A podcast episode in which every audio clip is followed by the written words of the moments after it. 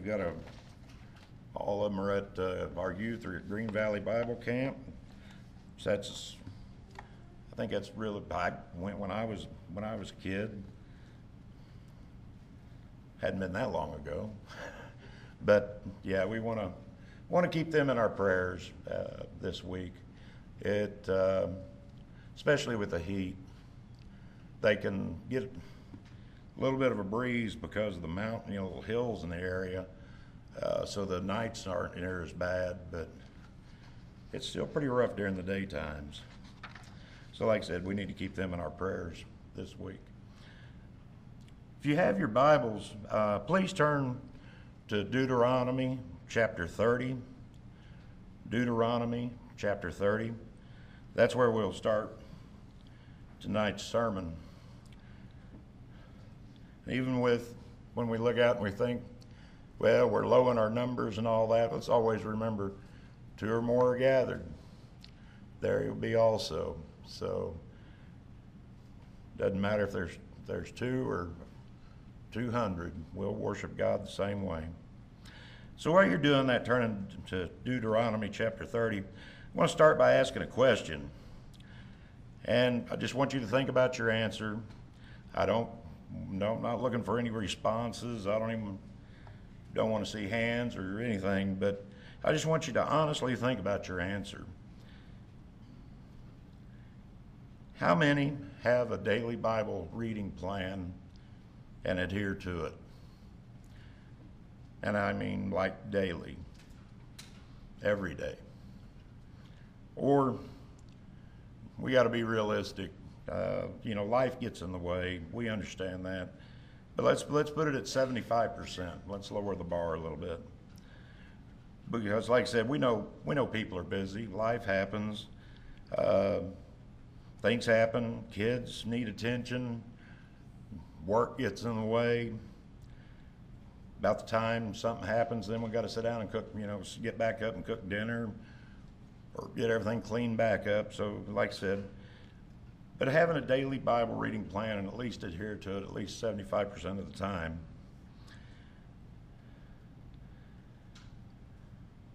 Did you know current statistics state that there's only 11% in the U.S. that claim to read their Bibles daily? 11%. Now, just roughly, rounding numbers off, depends on who you look, you know, which statistics you look at. There's 330 million is population in the United States of all age groups. And the age for 14 and below, there's about 30 million. So that makes the U.S. population that's over the age of 14 give or take a few million, 300 million people. If 11%, let's just take it down to 10, that's 33, well, 33 million people only. 33 million people in the United States read their Bibles daily. Worse than that, that means there's 267 million people that don't. So my question tonight is why? And when you're preaching to a Sunday night group, you know, you, you've got a more faithful group. So, you know, that, that number is probably pretty high in here as to those that have a daily reading program. But if we just round things off, 90% of the people in the United States, it gets worse in other countries, again, you know, they, they don't have a daily uh, Bible reading program. So what about what are some of the excuses as to why people don't read their Bible? Too busy, don't have enough time. I start to, but I lose interest. Or I start to, and just as soon as I sit down, I got to get back up and deal with the kids. Or I try every night, but works so hard through the day that I just can't, I just can't do it.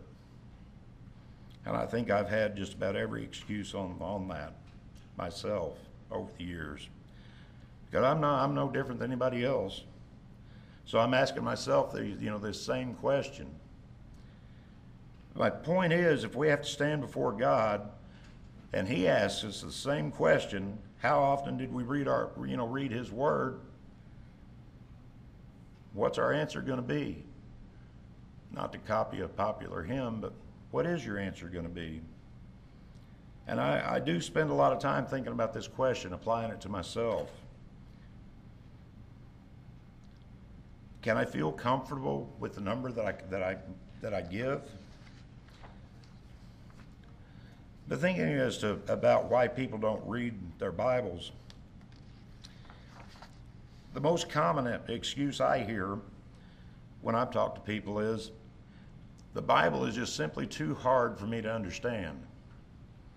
Or I try, but I just can't understand it. And then lose interest.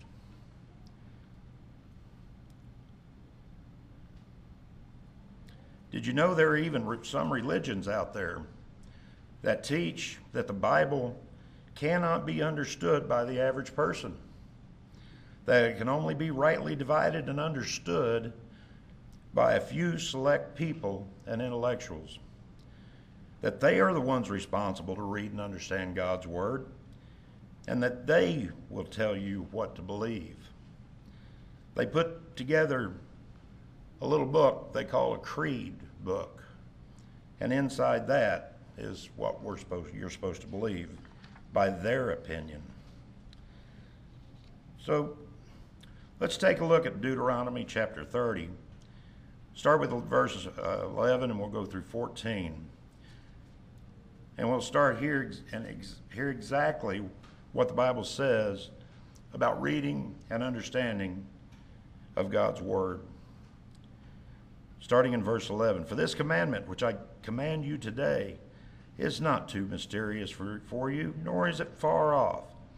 It's not in heaven that you should say, Who will we send into heaven for us and bring it to us, that we may hear it and do it? Nor is it beyond the sea that you should say, Who will go over the sea for us and bring it to us, that we may hear it and do it? But the word is very near you, in your mouth and in your heart, that you may do it. It is not too mysterious for you, nor is it far off. But the word is very near you, in your mouth and in your heart, that you may do it.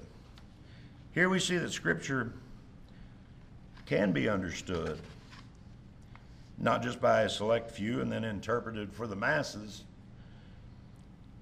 but we'll also see that Scripture has always been intended to be read or presented to everyone in the assembly. God has always given His word in common language of His people. The Mosaic Law was given directly to the people, and they were expected to understand it, what it meant, and how to obey it.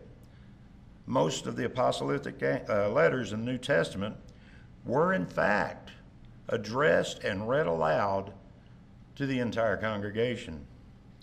Not, not just only to a few elites who were then expected to somehow find a way to explain to the rest of the congregation what it meant.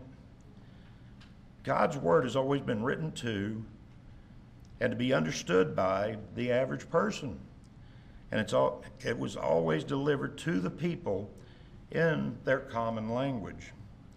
Great example, 1 Thessalonians chapter 5 verse 27 which says, "I charge you by the Lord that this epistle be read to all the holy brethren." Here in the scripture it's plainly stated that God's word was and is expected to be read to all the brethren, not just a select few. And with the invention now of the printing press, we're all able to have our own personal copy of God's Word to read and to understand. Simply put, God intended that everyone who heard the Scripture during the assembly would be able to understand its meaning and to make proper application of the things taught. Let's look at a couple of examples of exactly what the apostles intended and the way they delivered God's Word. 1 Corinthians 2 12 and 13 states, Now we have received not the Spirit of the world, but the Spirit who is from God, that we might know the things that have been freely given to us by God. These things we also speak, not in words which man's wisdom teaches, but which the Holy Spirit teaches, comparing spiritual things with spiritual.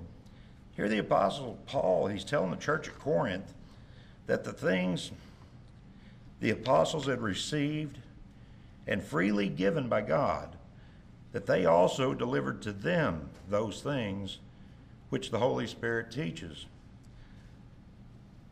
Note also there at the end of verse 12 the things that have been freely given to us by God. Not things that are hard to be taught, they know that are be bought, not things that have to be sacrificed for, not even to be begged for, but freely given to us by God. And we'll touch on that subject in a few minutes. Another great example is Ephesians, Ephesians chapter 3. The Apostle Paul here is writing to the Ephesians and tells the saints there the following Ephesians 3, verses 3 and 4. How that by revelation he made known to me the mystery, as I have briefly written already, by which you, when you read, you may understand my knowledge in the mystery of Christ. Paul is making sure that he delivers exactly what the Holy Spirit delivered to him, that he is delivering exactly that to the Ephesians. Paul saying, You know exactly that which I know concerning the mystery in Christ. And this is not the only, it's not only done by Paul, but all the apostles. John writes in 1 John chapter 5 verse uh, 13, these things I have written to you who believe in the name of the Son of God, that you may know that you have eternal life, and that you may continue to believe in the name of the Son of God. He's telling us, telling everyone, even us today, that he wrote these things to all believers, all believers of the Son of God, ensuring that we may know that we have eternal life in heaven and that we are able to continue in that in the name of the Son of God. You know, the apostles wrote to average people who believed, knowing that they could understand. The Holy Spirit guided these men in all works, knowing that His word would be delivered to the people, to the masses, that they could know God's word. God never intended for His word to only be addressed to a single man or a single group of men to then be interpreted and then their opinion of what it meant be delivered to the masses. That was never intended. God always intended that His word be delivered to the people, unedited, uncorrupted, unopinionated by any man that the word be freely given to all men everywhere and throughout all time. He also never intended for his word to be peddled by mankind, but freely given with sincerity as from God. 2 Corinthians 2:17 says, "For we are not as so many peddling the word of God, but as of sincerity but as from God, we speak in the sight of God in Christ. A peddler. A peddler is someone that's trying to, trying to sell things. And usually these things are off, they're often inferior to the original product. You know, we, it's what we call junk. The word used here in the Greek for, for the word peddler, I'm not going to try to, I'll mispronounce it, but it's J A P H L E U W. It means it's where we get our word huckster. I know there's several of us in here experienced in age that understand the meaning of the word huckster. This is someone who seeks after sordid gain by selling something, usually junk. But because the product itself is inferior or not of high quality as the original, the salesman has to resort to trickery and deceit. Ways that someone might peddle their goods or wares one's outright lying, grandiose claims, deceptive advertising, fake advertising. Used to, they'd have someone out in the crowd who pretended to be a stranger who was actually working with the salesperson, salesman. Some use flashy shows or performances, pressure or intimidation, even false promises. Still common today is to make, an offer for money back guarantee. But by the time you try to locate them, you find out that that address or phone number doesn't exist. Unfortunately, there are people who, even today, are making a living by peddling the Word of God for profit or material gain.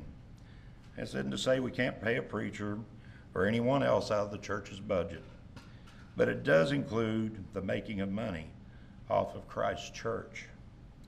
It does include some of these late night TV preachers trying to sell things for profit.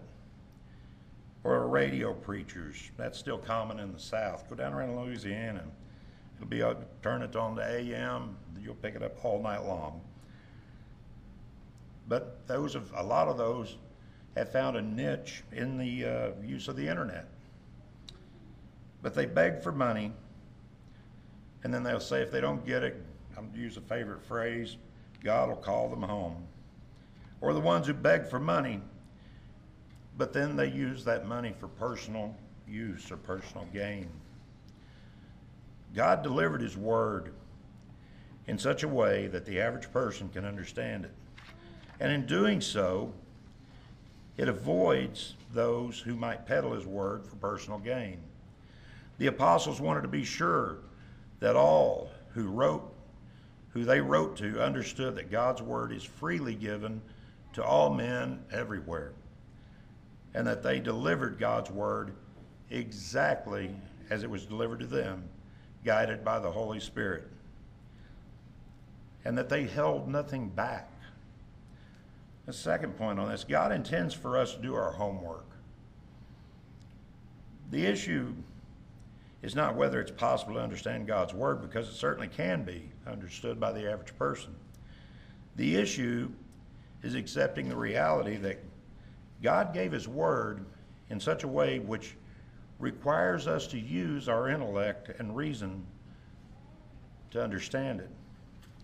For example, we are all expected to properly discern both good and evil, Hebrews 5:14. And discernment by its very nature is the exercise of reason.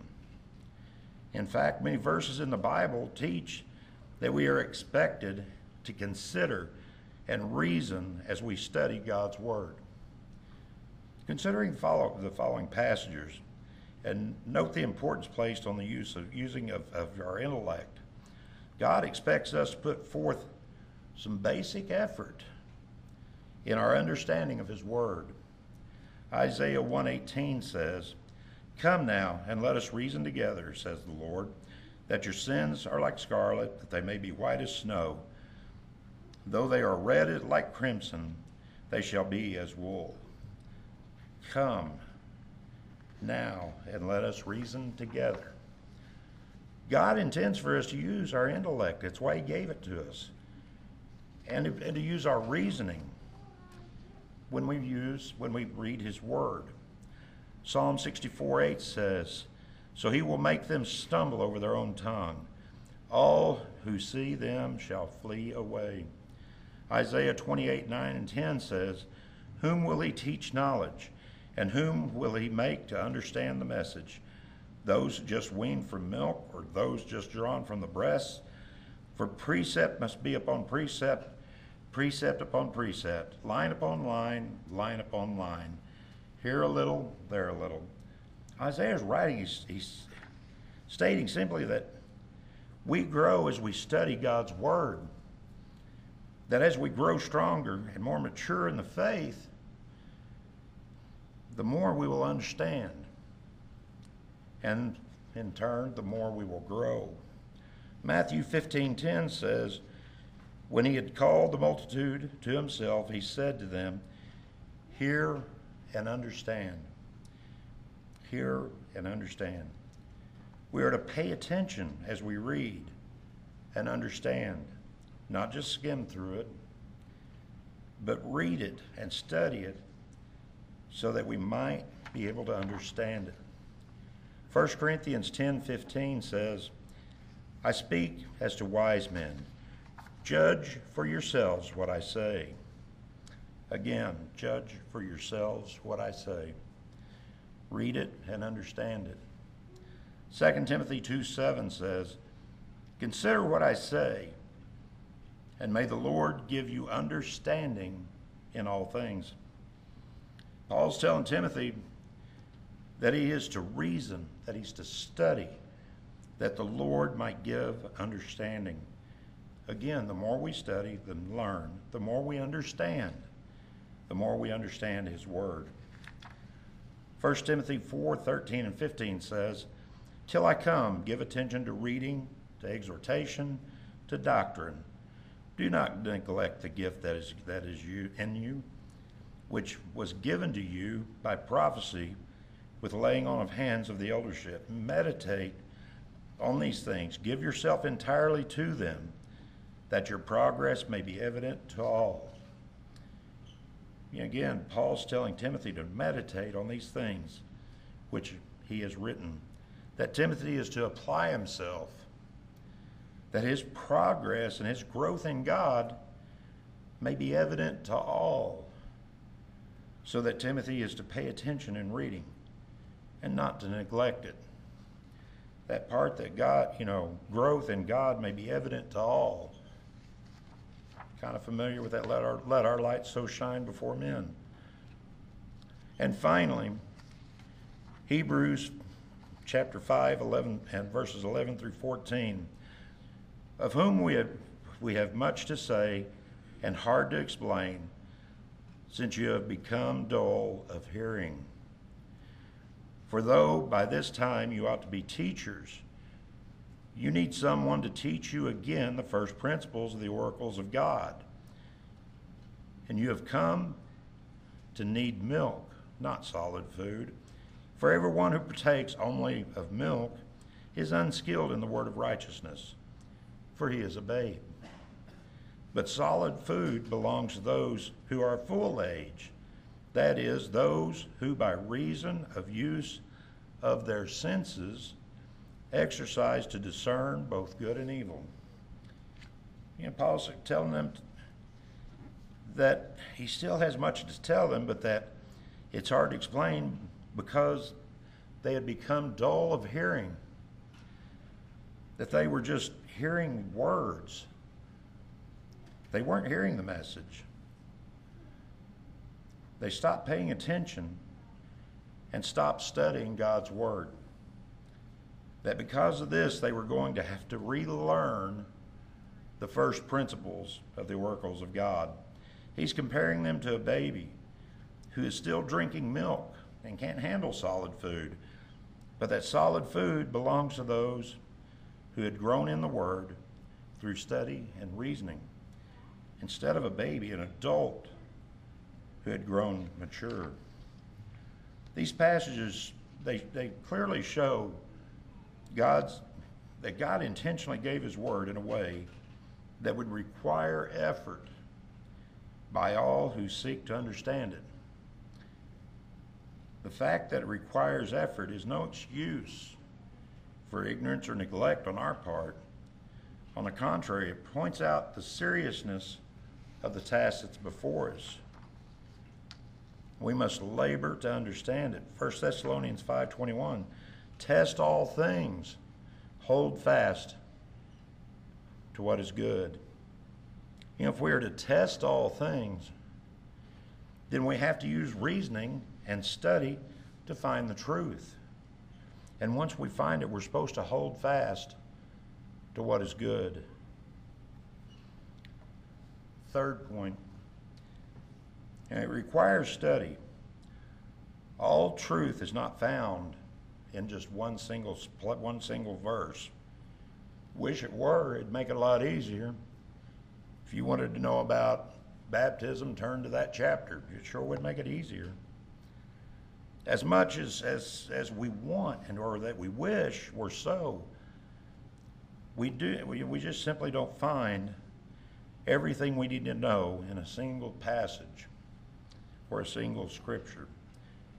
And nor should we expect such. God never operated in that manner.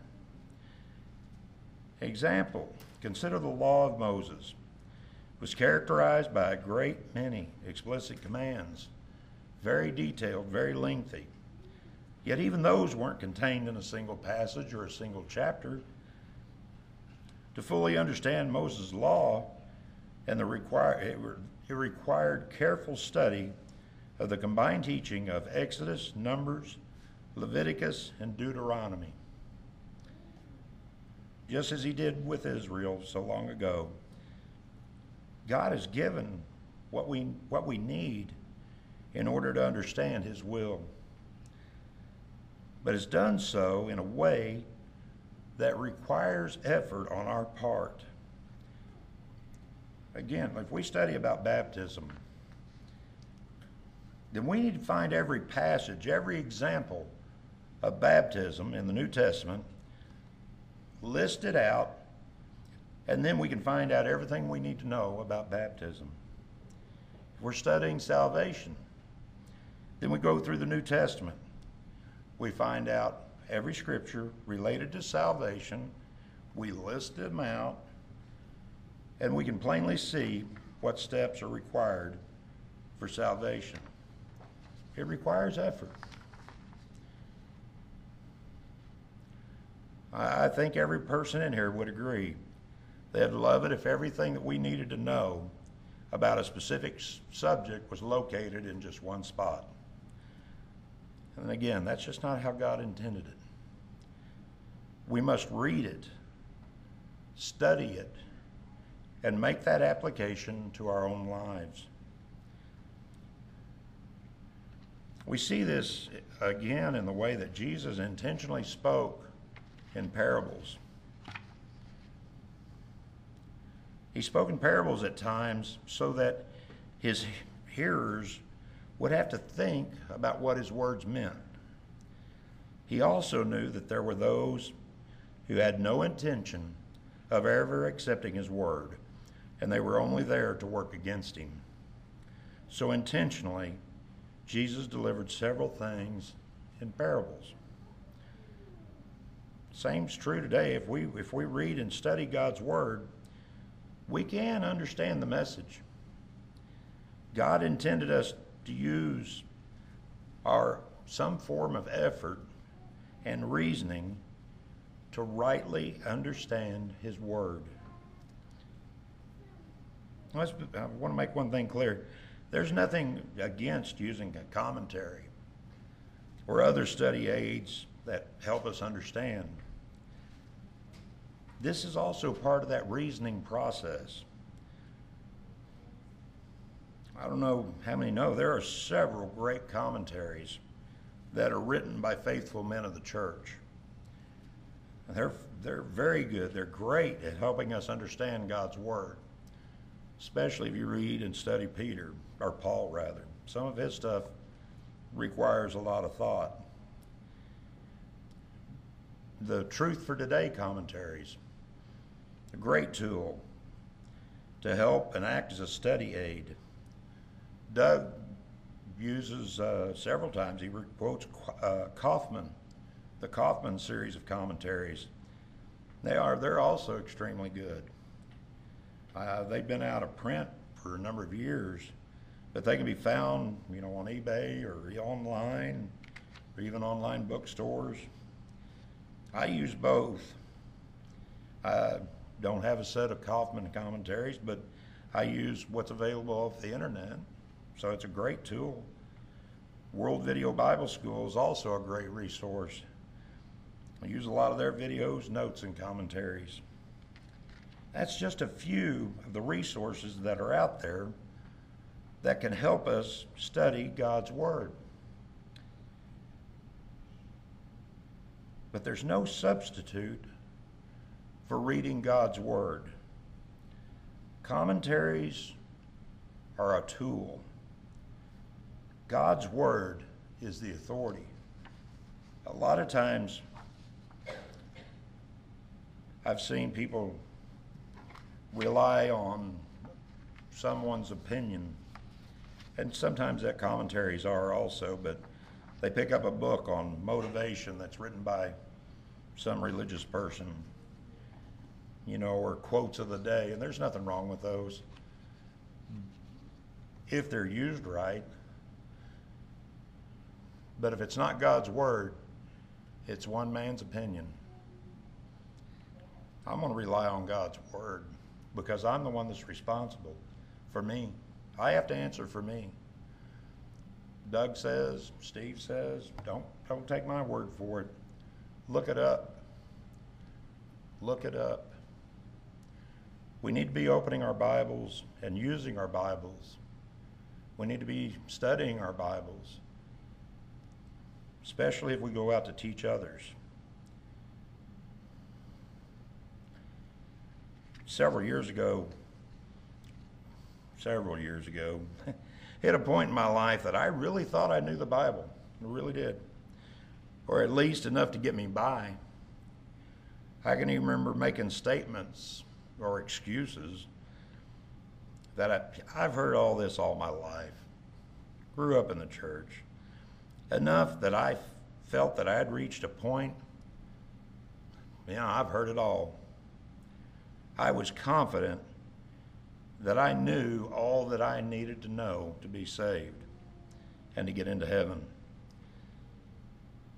The more I read and studied, boy, was I wrong. It didn't take long for the good Lord to prove me wrong on that point. But what I found out was that when I first read the Bible and studied it, I read about God's love for me. It was about me and his desire that I be saved. It, again, it was about me. But as I kept reading and studying and read the Bible again, from those same scriptures, I learned God about God and his love for the world and that he didn't want anybody to perish, that all would be saved but that he desired, again, everyone to be saved. He didn't want anyone to perish. But in order to be saved, man had to follow his commands. Again, as I studied even deeper and grew stronger in, in the faith, the more I studied, I read the same book, now telling me that God intended that we are we're not to be concerned with just ourselves but that I needed to be concerned about others also.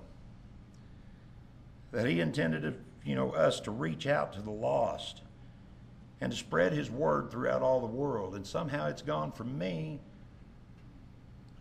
to others that I was to be concerned, not just myself.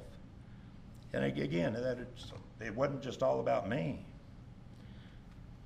And again, the more I studied and the deeper I dug, the more I learned, I didn't know near what I thought I did. That I wasn't near as smart as I thought I was either. I'll tell you, each time I think I might be reaching a point, reaching a point of understanding all of God's Word. I actually learned that I need to learn, I need to read more and study more, more because even, even more, there, there's so much more that God has in store for me, that He has in store for us. And it humbles me because that I learn one I just didn't near I didn't know near as much as I thought I did. You know, God, He intends for us to study His Word that we might gain the knowledge we need, not only to save our own souls, but also the souls of the people around us. Our Lord God and Savior also intends for us to study to show ourselves approved. He intends for us to study His Word to know His will and His desire for His church. How can we know what He, he intends for His church unless we read and study His Word? It fascinates me that you can pick up a book that ha- that's not even based on the Bible that it's somebody's purpose driven whatever and somehow that they d- d- they come up with the rules and how we're supposed to conduct church out of that book from some man's opinion. It amazes me how people do that. God intends for us to study his word. We have to to know his will not just for us but also for his church. We have to study His Word. You know, Scripture tells us this is one that's always stuck with me for about the last 10 years. There is a way that seems right to man, but its end is the way of death. Proverbs 14 12. There's a lot of things that seem on the surface to be right. That's a fantastic idea. Why didn't we ever do that? because it's not scripturally sound. That's probably why we never did it. We're to check all things, read His Word, understand His Word, so that we know His will, not just for our salvation, but also for the church. Just because it feels right or it seems right, that don't mean it's right.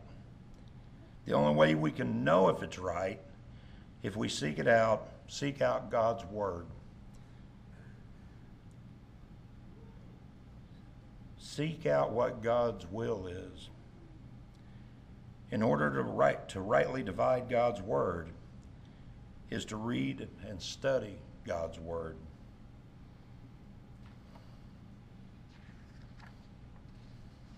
Kind of want to end this with exactly kind of where I started with that question